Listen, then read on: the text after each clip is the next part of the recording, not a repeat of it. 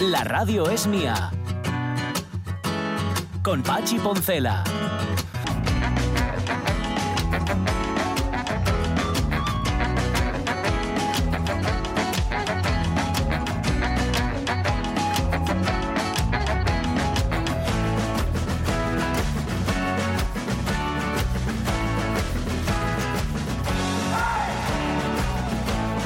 11 y 7 minutos de la mañana. No os dije, por cierto, que el otro día vinieron a revisarme la caldera, que andaba yo ahí jugando al gato y al ratón. Está muy bien hecho, ¿eh? porque te llaman por teléfono. Mm, Tienen además tres teléfonos de esta casa, pero claro, como yo qué sé, como te llamen de tantos sitios, que esto es otra cosa, fíjate, el día que hablamos sobre las empresas, cómo insisten, cómo, cómo te dejen al teléfono, cómo acabes Sí. hablando con un contestador automático, te generan una desconfianza que hace que luego cuando te llaman de algo que realmente es necesario, como puede ser la revisión de tu caldera, me resulta que no lo coges. Bueno, pues nada, la, la empresa instaladora con la que además yo tengo un seguro, etcétera, etcétera, claro, insistieron tanto que al final los pobres me mandaron una carta diciendo, oiga, mire, es que si no nos coge el teléfono, vamos a tener que anular el... ta-". Bueno, llamé inmediatamente, vinieron a los dos días, nada, todo estupendo. O sea, tengo una caldera ahora mismo para comer en ella. También. Está, reluciente y está como nueva. sí, Pero señor. si no Bueno, la oye, tuvieras, si no la tuvieras, te también tendríamos remedio en esta casa. ¿eh? Eso te iba a decir, sí señor. Hay una convocatoria de ayudas del Principado para renovar calderas y calentadores de familias y de particulares. Por eso, y para preguntar por ello, está con nosotros, bueno, él para contestarnos, nosotros para preguntar, Sí. Juan Burgaleta. Juan, ¿qué tal? Muy buenos sí, hola, días. buenos días, ¿qué tal? Siempre un placer. Secretario General de Afoncasa, la Asociación de Empresarios de Climatización, Fontanería, Calefacción, Saneamiento y Afines de Asturias. ¿Es solamente para familias y para particulares, Juan, esta, esta subvención, estas ayudas? Sí, sí, es para lo que es el, el uso do- doméstico, digamos. eh, no, Vale. no entrarían empresas y no, no entrarían otro tipo de actividades. Es para el pequeño calentador y la pequeña caldera de uso normal, nuestro particular.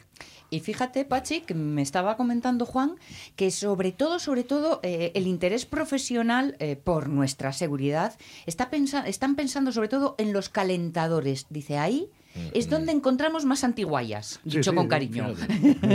Eso es.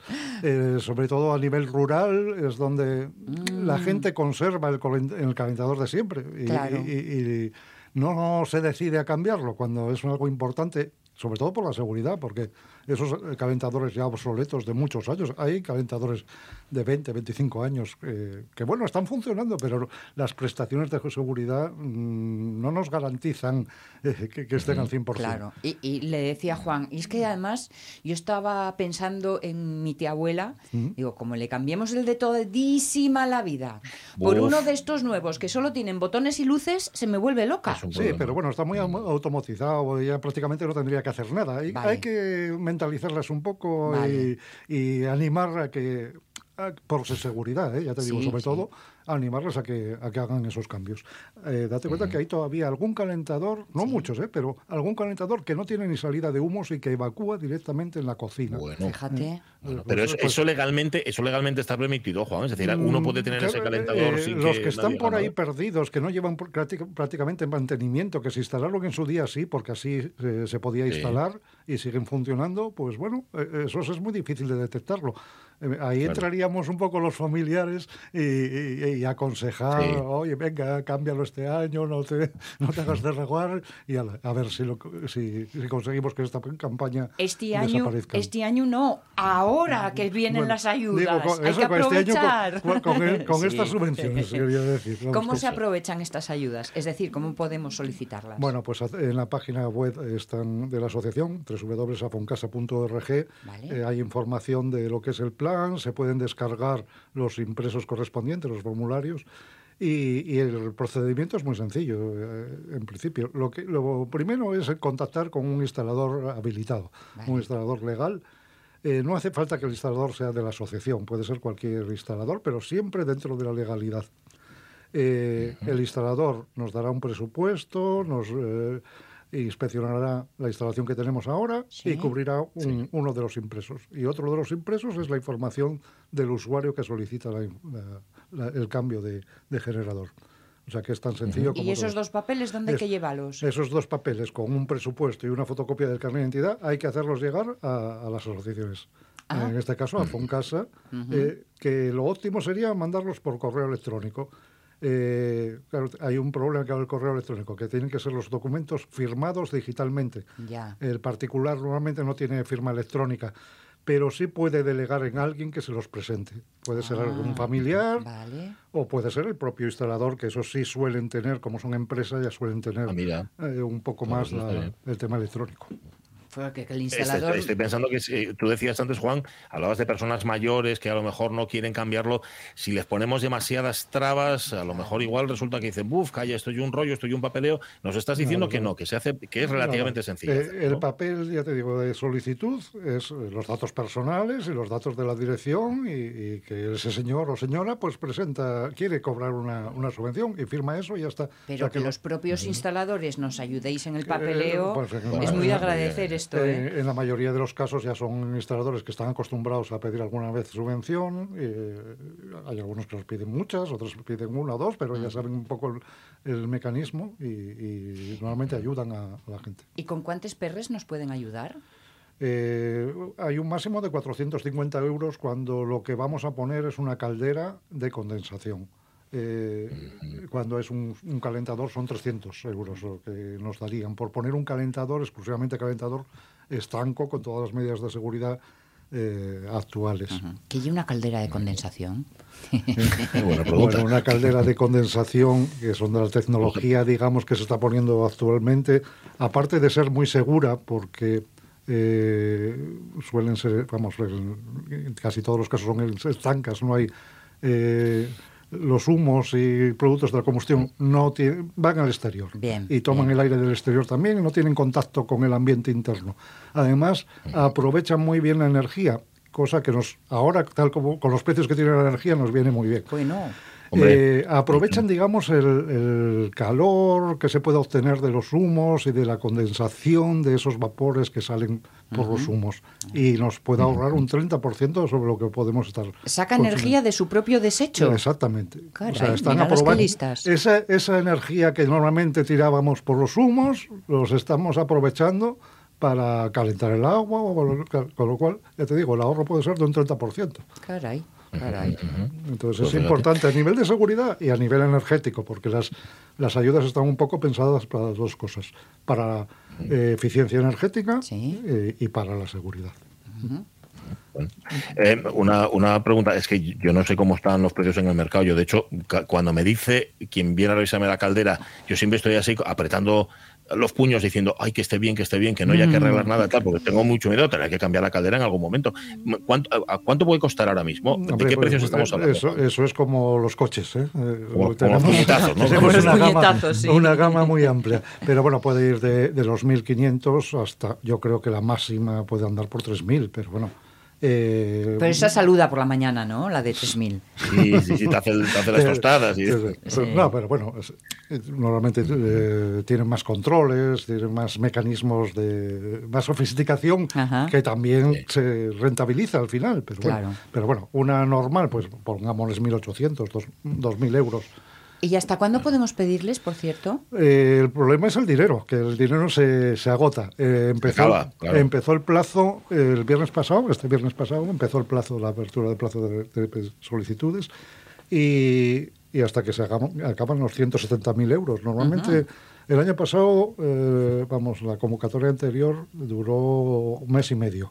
O sea que- Ah, bueno. pero bueno, nunca se puede asegurar. De Ya, repente ya. Hay que darse prisa, por si de, repente hay mucha demanda y, y- y se acaba en 15 días, no se sabe, ¿no?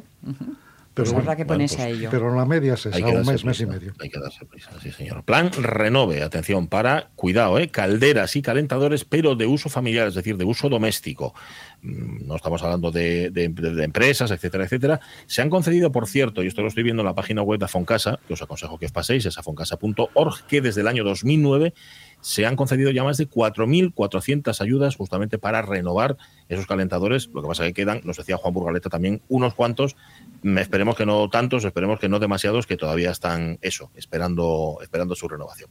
Juan Burgaleta, secretario general de Afoncasa, muchísimas gracias por haber estado con nosotros. Pues muchas gracias a vosotros, buenos días. Buen día, buen día. Un placer. ¿Queréis saber más? Eh, a foncasa.org y ponéis plan Renovegas. Bueno, yo creo que si vais directamente a la página web es que lo vais a encontrar según entráis. Es, muy sencillo. A foncasa.org y ahí lo encontráis. Poneos en manos de siempre, eh, de profesionales. No confiéis en cualquier otro que a saber. No, no, no. Déjate. Déjate, déjate, que luego, que luego sale más caro. Oye, mm, Fernando Pessoa nacía tal día como hoy. Fernando Pessoa, mm, poeta y más que poeta, bueno, es que era más que poeta porque era varios poetas. Vosotros Sí, sabéis que. Fernando Pessoa era varios señores en, Sí. en el- en este mundo que habían que, claro, eran heterónimos, no eran seudónimos. Tú puedes ponerte un seudónimo, pero claro, no tienes una vida creada en torno a ese seudónimo. ¿Sabes? Pues yo soy. Patricio, pero claro, mi seudónimo es Pachi, o al revés, nunca me acuerdo. Bueno, pues nada, pero eso es un seudónimo, eso no tiene más historia. Claro, cuando creas un heterónimo, creas un personaje completo, Mm, que nace y muere, y en el caso de Fernando Pessoa, algún heterónimo suyo murió antes que él. Esto, esto Había habla, no cumplido, sé si bien o mal. nunca mejor dicho, había habla. cumplido su papel, ¿no? Sí, sí, eso es, eso es. Había cumplido su papel, había escrito lo que tenía que escribir y punto, y ya está. Bueno, mm, eso de eso hablamos dentro de un rato. Hablaremos también de lo que nos estáis contando en Facebook, en Facebook, perdón, sobre la ropa, sobre la vestimenta estival. Ya ha visto Rubén Martínez, que por cierto op- opina hoy también en nuestro Facebook, que ese es, ese es un temazo y que el miércoles dice que nos va a hablar sobre vestimenta estival. Bueno, Hoy- y por yo lo repugnante que lleve, sabía, eso te iba a decir, sabiendo lo repugnante que lle, creo que vamos a estar de acuerdo en muchas cosas. Rubén. Sí, sí, seguramente, seguramente. Pero nosotros mantendremos un respetuoso silencio. ¿eh? Cuando él opine, no vaya a ser que nos llamen repugnantes a nosotros. Y eso. ¿Qué más os vamos a contar? ¿Qué más? No, sí, eh, espérate. Ah, eh, la revista de prensa. Claro, si es que no lo habíamos completado. Dale, José. Dale.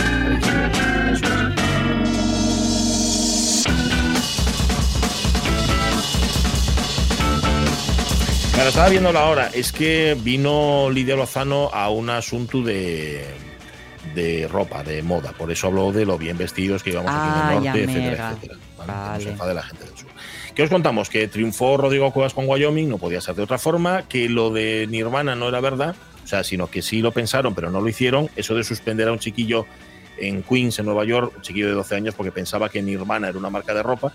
Y Ana Galindo, que dirige una selección masculina, pero que ella es mujer. Y además una selección masculina de fútbol en México. Ujú.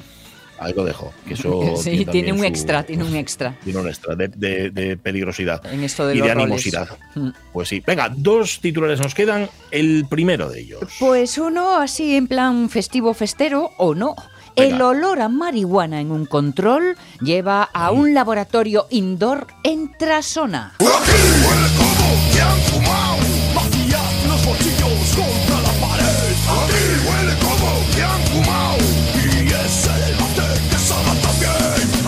Huele todo que, que han fumado. Mira, hay un sitio en Oviedo. No voy a decir exactamente dónde, porque no lo sé. Tampoco, a ver, porque yo les calles de Gijón ya me cuesta conocerlas, como para conocerles de Oviedo, que no soy de allí. Pero hay un sitio muy cerca del parque este que está para arriba. Ay, ¿Cómo se llama? Ahora no me sale el nombre. Ese, ese nombre sí lo sé. Bueno, da igual, no os estoy dando muchas pistas. Que eh, yo a veces, cuando me lleven en coche, el Campillín, gracias José. Hablo del Campillín, en efecto. a Ah, ver, que sabes José, dónde ¿y es, tú eh? cómo sabes de qué campillín está hablando él? Que todavía no dijo, el- todavía no dijo nada de nada. ¿eh? Porque tenemos una conexión extrasensorial. Porque, Sí, y un claro, y el de ahí arriba. El claro. Bueno, en el Campillín, en efecto. En, o a lo mejor ni que José pasó por ahí o vive cerca. Bueno, no importa. Tú pases al lado de, Sí. una, de unas viviendas que hay ahí, que a mí me da la impresión, pero esto es una cosa mía, que son pisos de estudiantes. Ya sé Que de lo. Sí, señor. A que sabes cuál es. Perfectamente, perfectamente. Ujú. Y, Y ahí por- no es nada, ahí no entra la Guardia Civil. también te diré, también te diré que tienen gen- cerca un jardinillo que huele no siendo. Que huele no sí, siendo. Que huele Ajá. a marihuana, aunque en el jardinillo no hay marihuana, pero sin embargo hay otro tipo de plantas que recuerdan, tienen un olorcillo que recuerda a. Ah, Y yo no sé vale, si la cosa puede ir por ahí. Bueno, no lo sé. Yo en este caso tengo que decirte que huele como a eso, pero fumado. Sí, O sea, ¿eh? como, ¿Sabes? Como sí, sí, como ya hay recalentado. Ya Vamos, no, hay estamos hablando de escapatoria. no, no estamos hablando de plantas aromáticas. O sea, es más aromática la planta a los pies, ¿sabes? Que, la- que esas. No, estamos hablando de alguien que fumó. Bueno, aquí en Trasona me imagino que les llegó el olor porque había 69 plantas metidas en un local. Ujú. Claro, 69 plantas al aire libre, a lo mejor, o sea, dan, dan el cante, ¿eh? las cosas como son, o esto me han contado. Pero claro, metidas en un local, cada vez que abrían la ventana, que yo tenía que ser. Bueno, pues han detenido a dos personas allí en, en Trasona que tenían un laboratorio indoor. Sí. la. La cuestión es que lo- lo llevaban en el coche que estaban haciendo el transporte, la parada del Sí. coche fue totalmente fortuita y en cuanto Ah, abrieron la ventanilla surgió Claro, claro. la primera Salió todo el pista. Ahí, normal, normal. Nada, que la policía no es tonta y sobre todo ya si les vais provocando, eh, haciendo que huela, pues os pillan. Eso fijo que sí. Laboratorio indoor. Yo siempre pensé, fíjate, que un laboratorio es un laboratorio. Mm.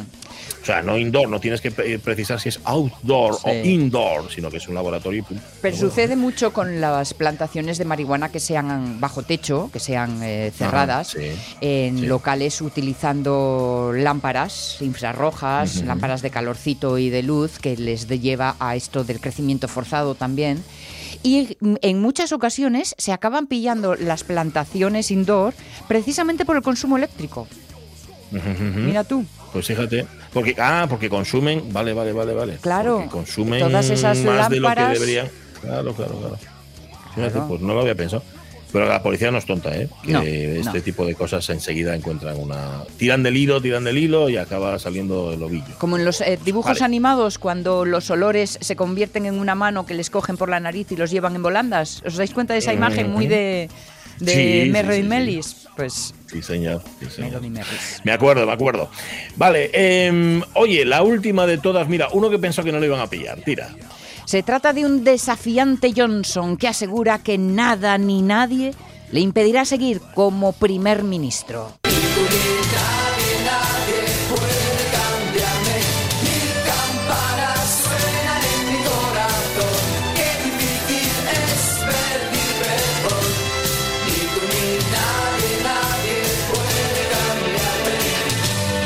Más alto, él y el más listo, Boris Johnson es desafiante porque puede. Lo mismo, como dice Jorge Alonso, que los perros se lamen la entrepierna.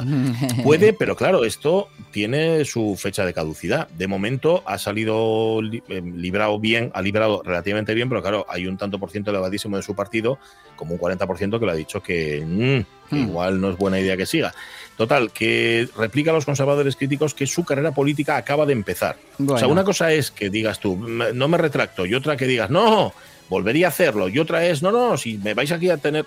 Bueno, mm, esta noticia vamos a guardarla y dentro de, pues no digo yo tres meses, pero dentro de tres años vamos a ver si es verdad, porque igual hasta es cierto ¿eh? que Boris Johnson no ha, no ha hecho más que empezar y con Boris Johnson los, los políticos que son como él, o sea, los que son eh, chulos, Sí, terribles, Sí. y por mucho que recitan a Virgilio en su lengua original, no hay por dónde cogerlos. Pues este Hombre. parece ser que se, im- se implanta, ¿no? Como, como Este tipo de político vamos. gana posiciones en, eh, en lo que se llama la política emocional. ¿no? que parece Ajá, que cada sí. vez es la más eh, la que más eh, se extiende y en la que más nos movemos no la argumental sino la emocional ahí es donde este pues sí. tipo de hombres tiene su, su nido Pues qué triste, ¿no? Pues qué triste sí, que esto sea cierto, así. Pero cierto. bueno, también te digo que es que alguien los vota.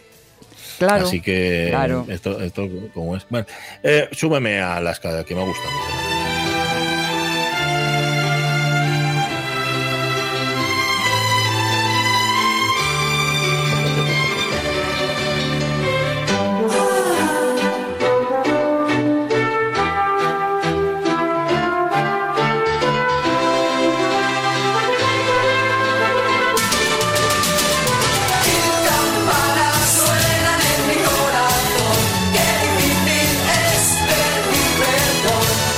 Once y 25 minutos de la mañana, Boris Johnson no pide perdón, Boris Johnson va a seguir, igual que el conejo de Duracell, haciendo lo que le da la gana. Bueno, y gobernando, que casi es peor, porque se hace lo que le da la gana en privado, pero si lo hace encima con... Con luz y mío- taquígrafos. No, el mío no. El mío no. Con luz y taquígrafos, en efecto. Oye, vamos a hablar de la ropa del verano. Ya que está aquí la calor, dale, José, venga. ¿Me haces, Antonio? ¿Eh? Bajar la ventanilla. ¿Por qué? Pero no hace mucho calor aquí No como... hace calor. No. ¿Tú, tú tienes calor? No, si tengo los pies helados. Ah, pues lo subo, nada, no os preocupéis, lo subo.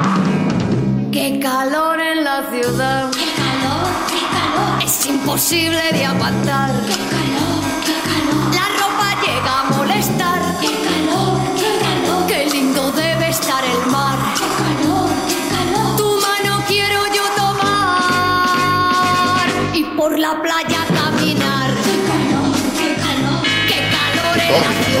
canción Concha Velasco. Sí. Señor. Pues nada, es que hace calor, aquí hace mucha humedad y lo que te apetece pues es no desprenderte de ropa o por lo menos ponerte otra más fresquita que muchas veces ni siquiera es que te pongas ropa fresca ropa fresca no existe es que tú tengas la sensación de que estás más fresco ¿sabes? porque por otro lado bueno em, la que utilizáis y que no y que vamos que no prescindís de ella cuando llega el verano dice Ataúl Fatila Morales el Niki oh, de toda la vida Hombre. el Niki Hombre. el Niki, a ver si tú sabes diferenciarlo, Sonia, porque Sí. yo a mí me cuesta mucho. Un polo y un Niki, ¿en qué se diferencia? Un polo y un Niki. Ay, me, ahí Sí. me hundiste. Yo no, creo no es que. pregunta trampa, ¿eh? No es pregunta trampa no, porque yo tampoco lo sé. Yo diría que polo y Niki son lo mismo.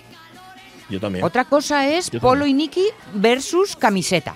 Ahí sí. Eso sí, eso sí, porque polo y Niki lleven cuello, la camiseta Exacto, no. exacto. Vale, Con vale, cuello o sin cuello. Pero entre polo y Niki, pues me has No dejado ahí con la duda, mira. Mucha diferencia. Bueno, oyentes de la radio mía, si sabéis diferenciar entre un Niki y un polo. Se admiten polo, argumentos. decimos vestir. Sí, sí, sí, por favor. Bueno, argumentos, mm, si hay alguien en la sala que, que en efecto sepa algo de sastrería, pues hombre, también se agradece. Pero vamos, si no podéis desbaballar lo que queráis al respecto.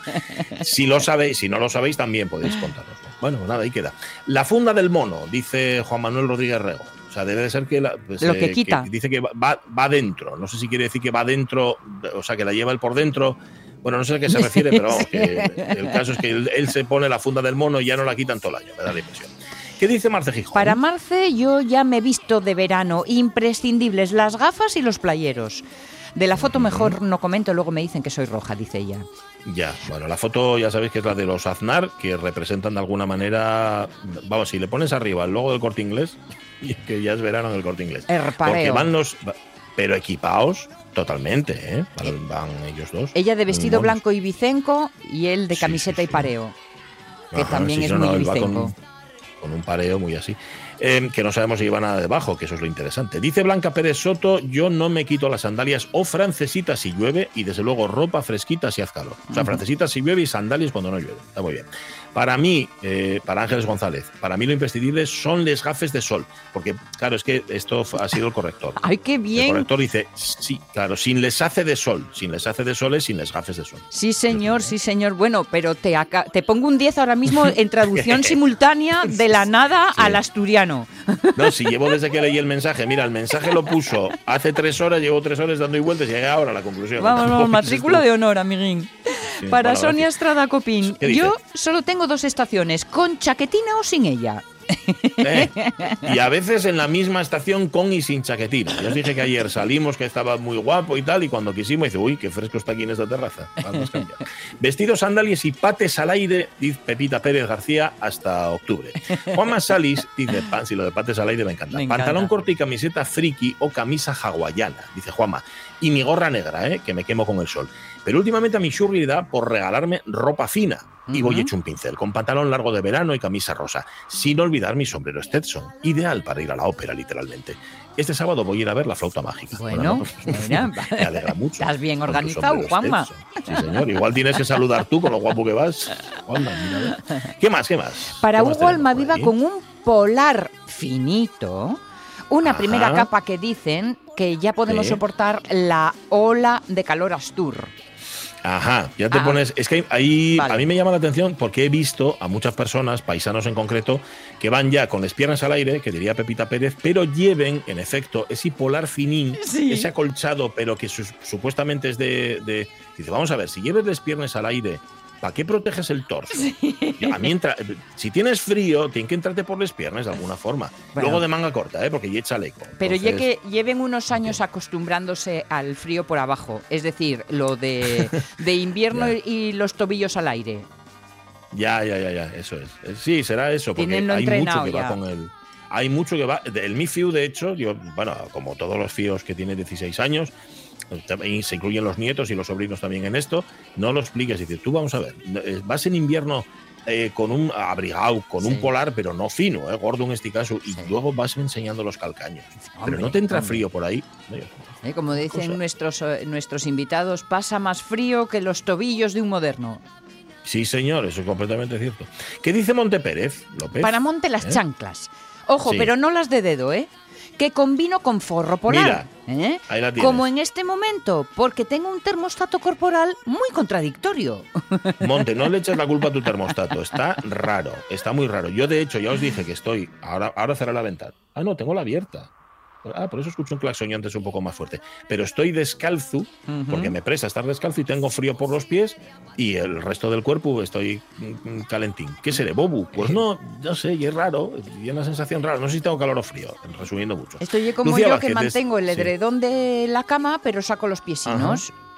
Ah, bueno, eso, ah, yo eso hago mucho. Hombre, claro. Bueno, yo, a ver, yo, yo estos días estoy durmiendo con una gota hecha en el número 5. O sea, estoy ya que no que quito la sábana para atrás, entregado totalmente. Que cuando llegue el verano, verano, yo no sé qué va a ser de mí. Pero vamos, que ahora mismo estoy muy desinhibido de ropa. Entonces, bueno, no os quiero dar detalles que luego soñáis. Lucía Vázquez, desde siempre en verano, uno o varios vestidos floreados sueltos, armándonos vaqueros y camisa de manga larga remangados, zapatos de verano ligerinos.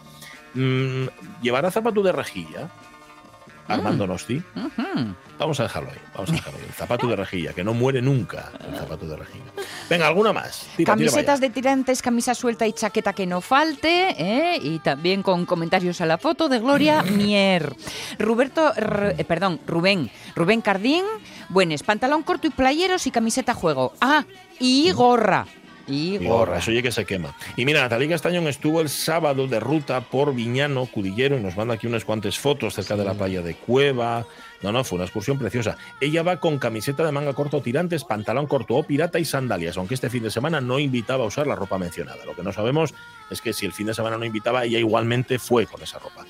El pantalón pirata es muy difícil. El pantalón pirata, yo creo que aquí lo hemos comentado alguna vez, es complicadísimo que le quede bien a nadie. Sí. A nadie, sobre todo a los paisanos. No sé, yo no lo, acabo- no lo acabo de ver, el pantalón pirata, pero bueno, y cada uno.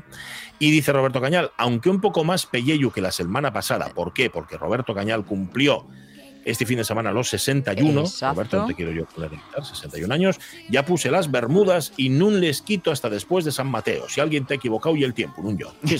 Hombre, faltaría más, faltaría más. Esa es el, la actitud. Y- el sí. infierno es La la, última, la ropa de verano, dice Eso, bueno, Isidro bueno. Suárez. El infierno es la ropa de verano, qué barbaridad. Sube, José, sube.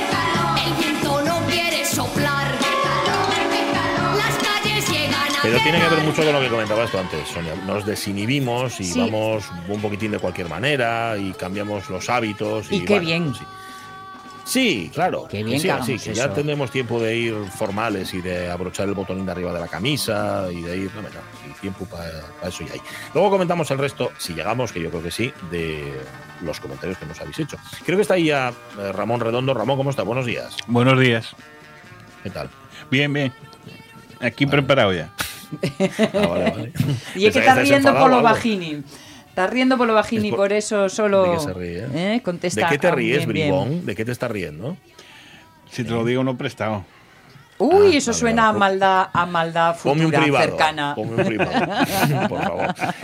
Bueno, va a llegar enseguida Ramón Redondo para completar la historia de Luis San Narciso, que es, digámoslo sin pelos en la lengua, el mejor director de casting de España. Y si nos ponemos un poco estupendo, Ramón, de Europa y hasta del mundo, dirías tú. No sé, no domino tanto el, el gremio, no sé. Pero vamos, que muy grande es, ¿eh? Y es Sí, muy sí, grande, es muy grande, sí. Vale, vale, vale. Pues luego repasamos un poco lo que nos contabas la semana pasada, aunque por poderes, porque lo contamos nosotros, pero el guion era tuyo. Y luego vamos a repasar la cantidad, pero cantidad, ¿eh? de películas y de series en las que ha participado Luisa Narciso sin que nosotros lo sepamos. Porque en efecto, sí, esto aparece casting Luisa Narciso, pero no te fijes mucho en los letreros. Pues hoy vamos a reparar ese error. ¿Qué va a hacer ahora José Rodríguez? Os lo voy a decir yo. Va a separar, va a poner esos separadores que tiene el tan monos, donde repasamos lo bien o lo mal que lo hemos hecho aquí en la radio mía. Y nos vamos y a luego vamos Portugal. con Pessoa. Sí, vámonos, vámonos ya. La radio es mía. Sin embargo, hay lingüistas que no consideran E como una palabra en absoluto y encuentran polémica la conclusión de este estudio. En el estudio en sí mismo es una idiotez. De hecho, ya has dicho que le han dado premios tontos, los premios muy tontos. Eh, ¿eh? Con Pachi Poncela.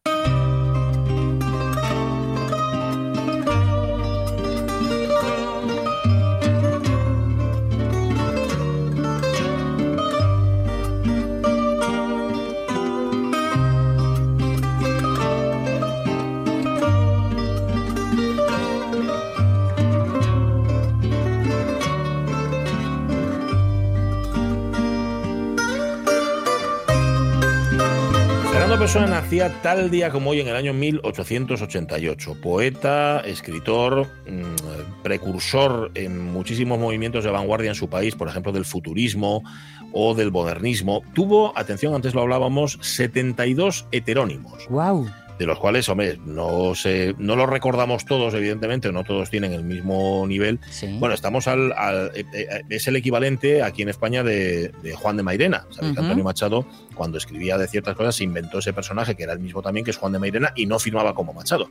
Bueno, en su caso, los más em, conocidos, o digamos las referencias, son Bernardo Soares, que es el autor del libro del desasosiego, Alberto Cairo, Álvaro de Campos y Ricardo Reis, que eran, pues eso, los, los otros Pessoa. Sí. Siempre me ha hecho mucha gracia porque Pessoa, si no me equivoco yo, significa persona en, en portugués.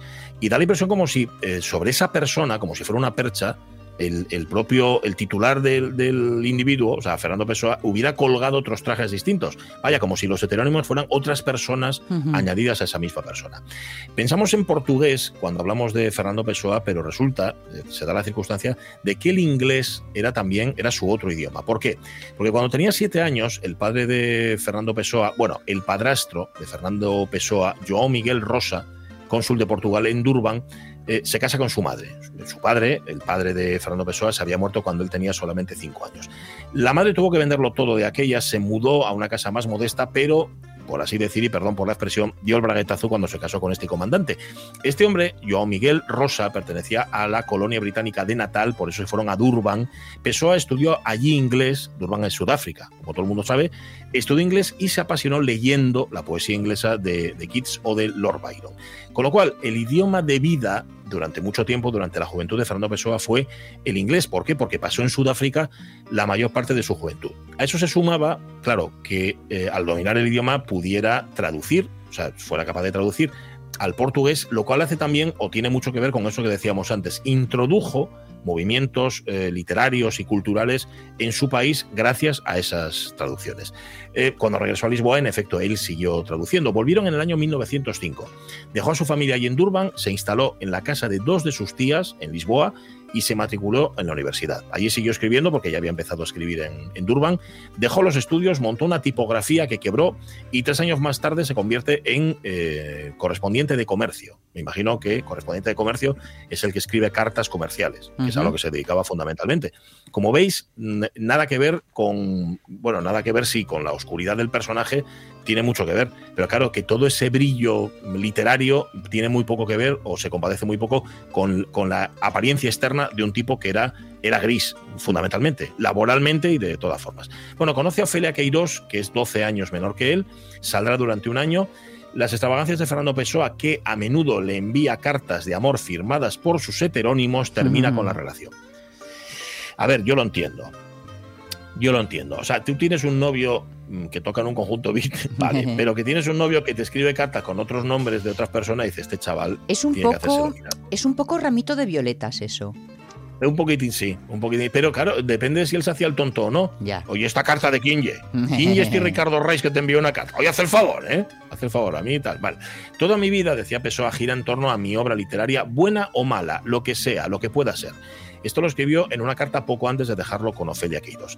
En esa vida literaria figuraba él mismo, pero también, como dijimos, sus heterónimos. En los 10 publica traducciones, textos propios, publica artículos, poemas en distintas revistas literarias. En el 18 publica eh, An- An- Antinous, voy a leerlo bien, eh, 35 sonetos, su primer libro de poemas escrito en inglés, recordemos que esto es importante, en ese mismo idioma verá la luz su otra obra, English Poems 1, 2 y 3. Bueno, su primer y único libro en portugués, Mensagen, lo dará la imprenta en el 33. Con lo cual, en efecto, Pessoa es un poeta portugués, pero cuyo idioma, eh, cuyo idioma natal es el portugués, pero cuyo idioma literario no solo es el portugués, sino que también es el inglés. Em, gira en torno toda su obra a la, a la identidad, lógicamente. Cuando tienes 72 heterónimos, es muy lógico que hable sobre la identidad y su relación entre la verdad y la realidad. Cairo habló, nos cuentan los que saben de esto, desde la filosofía. Campos, otro heterónimo, desde la vanguardia. Reis, que fue el mismo que inspiró a José Saramago eh, eh, un libro, una novela que es una auténtica preciosidad, echó mano de los clásicos. Y Fernando Pessoa fue el que sea dueño de la gloria de todos ellos. Lo alucinante es que, claro, todos ellos sean diferentes. Es decir, todos ellos escriban diferentes, tengan una personalidad literaria diferente. Eso es lo que hace único a Fernando Pessoa, que se describía como un fingidor. Este poema lo, conoce, lo conocéis seguro. Dice, el poeta es un fingidor, finge tan completamente que hasta finge que es dolor el dolor que de veras siente. Y quienes leen lo que escribe sienten en el dolor leído no los dos que el poeta vive, sino aquel que no han tenido. Y así va por su camino distrayendo a la razón ese tren sin real destino que se llama corazón. Súbete, súbete.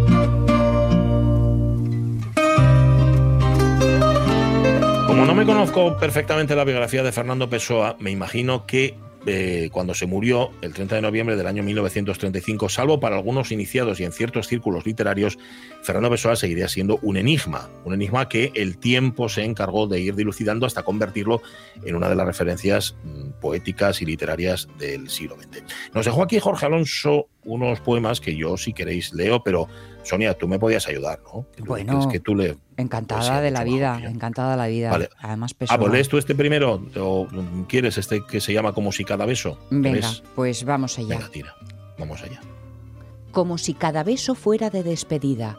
Chloe mía, besémonos, amando. Tal vez ya nos toque en el hombro y la mano que llama a la barca que no viene sino vacía, y que en el mismo haz ata lo que fuimos mutuamente, y la ajena suma universal de la vida.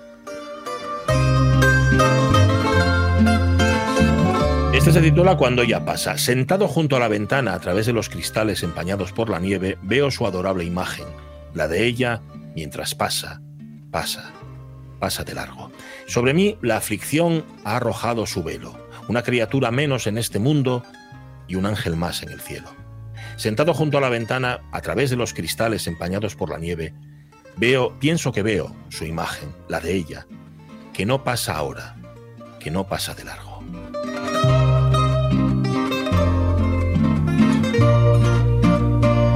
El viento, el viento alto es el título. El viento, alto en su elemento, me hace más solo. No me estoy lamentando, él se tiene que lamentar.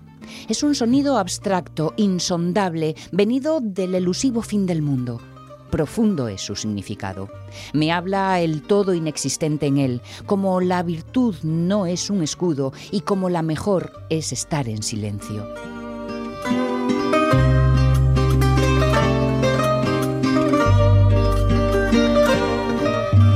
El penúltimo poema se titula Esto. Dicen que pretendo o miento en cuanto escribo. No hay tal cosa. Simplemente siento imaginando. No uso las cuerdas del corazón. Todo cuanto sueño o pierdo, que pronto cae o muere en mí, es como una terraza que mira hacia otra cosa más allá. Esa cosa me arrastra.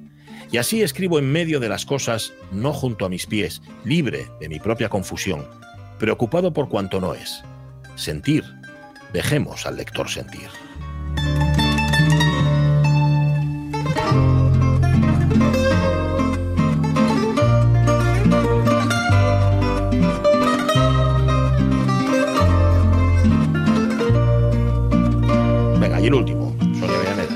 No quiero rosas con tal que haya rosas. Ese es el título. Vale. No quiero rosas con tal que haya rosas. Las quiero solo cuando no las pueda ver. ¿Qué voy a hacer con las cosas a cualquier con las cosas que cualquier mano puede coger? No quiero la noche sino cuando la aurora la hizo diluirse en oro y azul. Lo que mi alma ignora, eso es lo que quiero poseer. ¿Para qué? Si lo supiese, no haría versos para decir que aún no lo sé. Tengo el alma pobre y fría.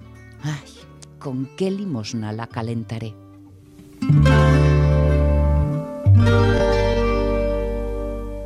Si entre los oyentes hay quien no ha leído nunca a Pessoa, que no se alarme porque en efecto no es fácil. Digo, ¿eh? porque igual ha escuchado estos poemas y dice, ¡jo, qué guapos son! Pero no entendí nada.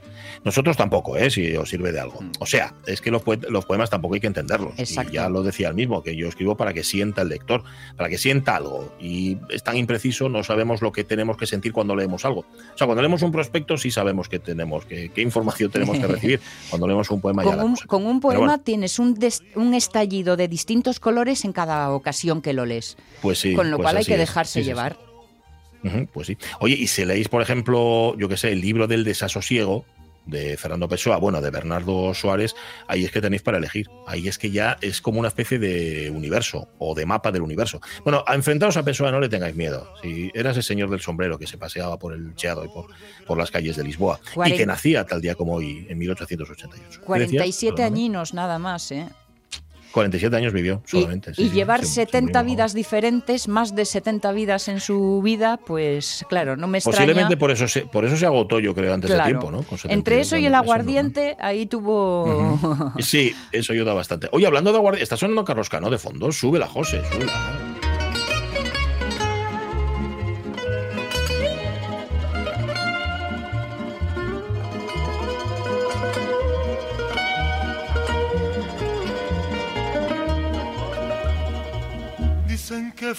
Te quiero de un marinero, razón de su padecer, que una noche en los barcos del contrabando al langostino, El langostino se fue.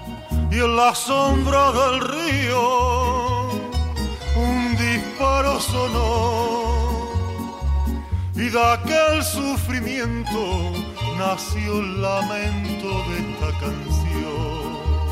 Mira, tengo una gana que llegue agosto para hacerme yo el trayecto ese desde Ayamonte hasta Faro y un poquitín más allá, pues sabéis que es el Algarve. Que eh, si lo está escuchando Aitana Castaño se le estarán eh, llenando los ojos de lágrimas, porque yo creo que cualquiera que ha visitado mm, Portugal en cualquier, cualquier dimensión, o sea, el este, el oeste, el norte, el sur, cualquier orientación, vamos, siente eso que da Portugal, que no sé qué es, yo no sé qué es lo, lo de Portugal, pero es una sensación. bueno.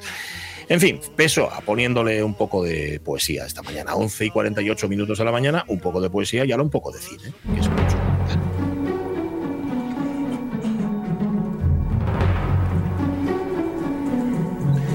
Total, que teníamos Ramón Redondo, historia pequeñina del cine, capítulo dedicado a Luis San Narciso, a un auténtico descubridor de talentos. Tú el otro día dabas una lista, mm, bueno, tú ponías descubridor entre comillas, porque realmente lo que él hizo fue adjudicar papeles a actores y actrices que luego dieron la talla y pegaron el gran salto, ¿no? Sí, sí, sí, sí. Y muchos, muchos. Aquí no tengo la lista Sí, ¿eh? porque recorté lo, lo impreso. Pero dígotelo yo, mira, Pues están sí. Javier Cámara, Blanca Portillo, Carmen Machi, Paz Vega, Blanca Suárez, Belén Rueda. Incluso hablábamos el otro día, acuérdate, de Alba Flores, ¿verdad? de Alba Flores. Y luego, por ejemplo, eh, insistió él en poner a Belén Rueda en Mar Adentro, que hay que tener valor. Es decir, Sí. eh, daba la talla en una teleserie como periodistas o una cosa así, pero Mar Adentro era ya palabras mayores. Sí, sí, sí, es verdad. es Y, verdad. y Y- sobre y no todo se equivocó. son actores todos de una misma generación. Ahí hay, bueno, de una, de dos, tres generaciones donde todos los que salieron pasaron por sus manos. Sí, sí, es cierto. Ahí lo tenéis. Bueno, pues nada, tiene, tú lo decías, como 6.000 actores en su fichero, ¿no, Ramón? 6.000 actores en su fichero, más o menos. Y con una particularidad, el fichero solo tiene datos. Él dice que de lo único bueno que, es, eh, que tiene es que es buen fisionomista y las caras están en su cabeza, de más de 6.000 actores. Caray. Ah, o sea que, espera, las fichas solo tienen los datos, pero no tienen foto. No tienen foto. ¿De verdad?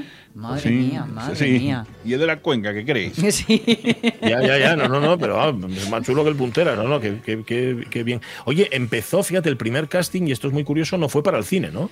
No, no fue para el cine. Empezó con una serie. Eh, fue recién llegado de Londres, de mm, oxigenarse y, y replantearse la vida, que hizo un casting para Telemadrid, para una serie que se llama La Otra Familia. Ahí dio sus primeros papeles a gente como Blanca Portillo o Roberto Enríquez, que a mí me parecen notables, Ay, notables. Roberto Enríquez, no sé quién ye. En cuanto veas la foto, seguro que lo, Allá voy, allá voy. Fijo. yo recuerdo, por ejemplo, una serie que no fue muy buena, que se llamaba Quart, que versionaba un, un libro de Pedro Reverte, que hacía como un representante del Vaticano que venía a Sevilla a investigar. Ni idea. ¿Y en Hispania? España. Tampoco vi España. Bueno, ahora que si no, no avanzamos. Venga, tira, ya, busca Bueno. la foto, Avellaneda. Sí, sí, sí, ya lo tengo, ya lo tengo, ya lo vi, ya lo El, vi. el casting debió Vale. gustarlos porque eh, uno de los coproductores era Globo Media y lo ficharon para hacer castings. Y ya no paró. Hizo los castings de la serie Más que Amigos, compañeros, periodistas, policías, el grupo, Javier ya no vive solo, Siete Vidas. Siete vidas, has dicho. ¿Quién podía imaginar, después de pasar tanto tiempo juntos, que esto iba a ser la despedida. La de cosas que han pasado en estos siete años, ¿eh? Bueno, más que siete años, han parecido siete vidas. Voy a echar de menos entrar en el bar y saber que siempre voy a encontrar un amigo. O sentarnos juntos los domingos por la noche a ver la tele. O, o cómo le hacíamos creer a Sole que nos interesaban sus historias de la posguerra. y esto también, esto también. Mira, chicos, tengo que confesaros un secreto que no he sido capaz de deciros en todos estos años. ¿Qué? En ocasiones oigo risas. Ahora también. Mira, es que yo también las oigo. Oye. Yo a veces tengo la sensación de que hay millones de personas mirándome. ¿Qué será tan gracioso? Es que acierto, ¿verdad? El, el- y que seguramente es de Luisa Narciso, evidentemente, el haber elegido a Amparo Baró para Siete Vidas, porque además para ella yo creo que fue como una segunda vida, ¿no? Sí. Como actriz. Sí, sí, sí, sí. La resucitó para la tele, que luego estuvo en. Totalmente. En más series por ahí. Y para, para muchísimas personas que de cierta edad hacia abajo no sabían ni quién era y se convirtió de nuevo en otra estrella. Sí, sí, sí. señor. Esto, ¿Qué por más cierto, series? ¿En- de Esto, por cierto, es la escena, series? la escena final de Siete Vidas. Sí. Graba- Sí, grabada en sí, directo, claro. Por eso lo de a menudo oigo risas. Más series, Los Serrano. Más series. Un paso Venga. adelante, Los Hombres de Paco, Águila Roja, Vis a Vis, Estoy Vivo, la, vi- la Víctima Mm. número 8, Bota Juan y sus siguientes episodios con distintos eh, títulos, Caronte, Nasdrovia, La Valla, la última Mm. temporada del Ministerio del Tiempo o Aida. Que sepas que las pequeñas decisiones te pueden cambiar la vida. Mauricio, Mauricio, ponme un bocadillo de jamón que estoy en los huesos.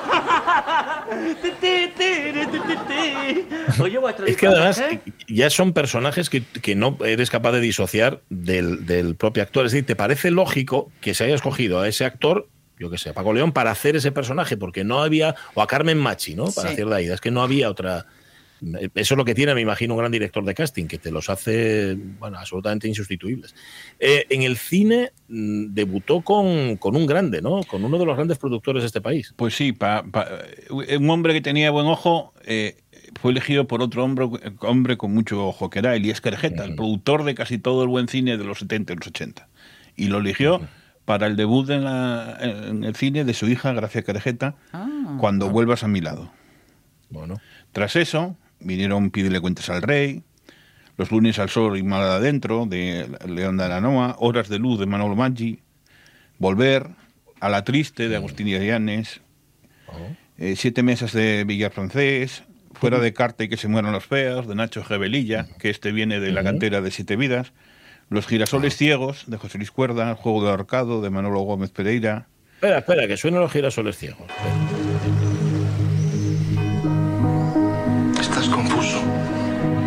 Yo lo comprendo, hijo. Todos lo hemos estado alguna vez en la vida. Necesitas un tiempo para ver las cosas claras. Es viuda, la madre de un alumno. Papá tiene muchos problemas. Yo sé lo que me está volviendo loco. Que me quieren matar por lo que pienso. Ay, yo no vi la película, pero me acuerdo del cura ese. Qué asco, y cogía el cura de los girasoles ciegos. La verdad que sí. un castrón de mucho cuidado, sí. Vaya maravilla de libro es este. Sí, los girasoles ciegos son una, vamos, es Brutal. una pasada de libro. Con que esté, con que la película esté, vamos, el, el 50% del libro y cuerda no falla, con lo cual tengo que verla, tengo que verla, sin duda. Decías, el juego del ahorcado de Manolo Gómez Pereira, venga, que todavía te quedan muchas. El juego del ahorcado, quedamos aquí. Eh, Unas más pequeñas como eh, Fuga de cerebros, Tres metros sobre el cielo Tengo ganas de ti, de Fernando González Molina. Los abrazos rotos, La piel cabito y los amantes pasajeros de Almodóvar, Pájaros de papel de Miguel Aragón, eh, el casting español del consejero y Exodus de Ridley Scott, Fe de Tarras, que es la primera película española de Netflix de Borja Copeaga, eh, el casting español, supongo, del Rifkin's Festival de Woody Allen, eh, Competencia oficial de Mariano Con y Gastón Duprat y El buen patrón de León de Aranoa. Por su culpa ni a eso ni a nada. Las despedidas. Las despedidas son muy difíciles. A nadie le gusta irse. Y en esta empresa duelen aún más, porque las relaciones que creamos aquí van mucho más allá de, lo que ponen los contratos.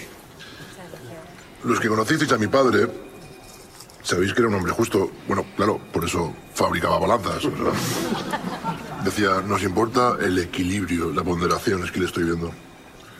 Una, una sociedad que fabrica más balanzas es una sociedad más justa. ¿Y qué razón tenía el hombre? Ay, bueno, tu padre empezó con él, ¿no? Mira, ellos eran hermanos, eran... Pues yo de él heredé la pasión por el trabajo, la pasión por las balanzas y, y la, y la pasión por la fidelidad, porque la fidelidad es muy importante en esta empresa, como sabéis, ¿verdad? Muy importante. Pero despedirse, pues también es importante, porque forma parte del proceso de la vida. Y ahora termina un ciclo, para algunas de vosotras, un ciclo importante. ¿eh? Y aquí estamos para decir adiós a las, a las que se emancipan, para ir a otros lugares, a otros destinos, a otros retos.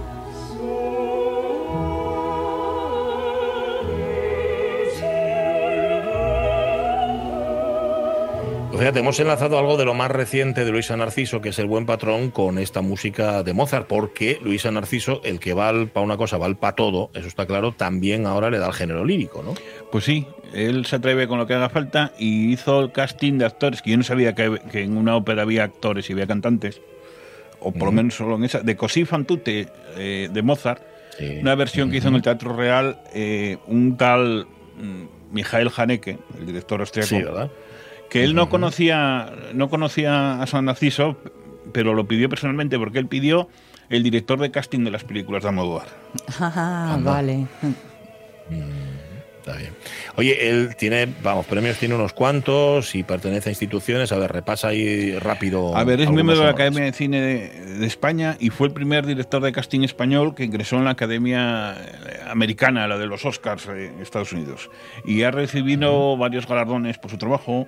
El premio especial en los premios San Jordi de Red Nacional en Barcelona. El premio Ricardo Franco en el Festival de Málaga. La Espiga de Honor en la Seminci de Valladolid. El premio Talento de la Academia de la Televisión.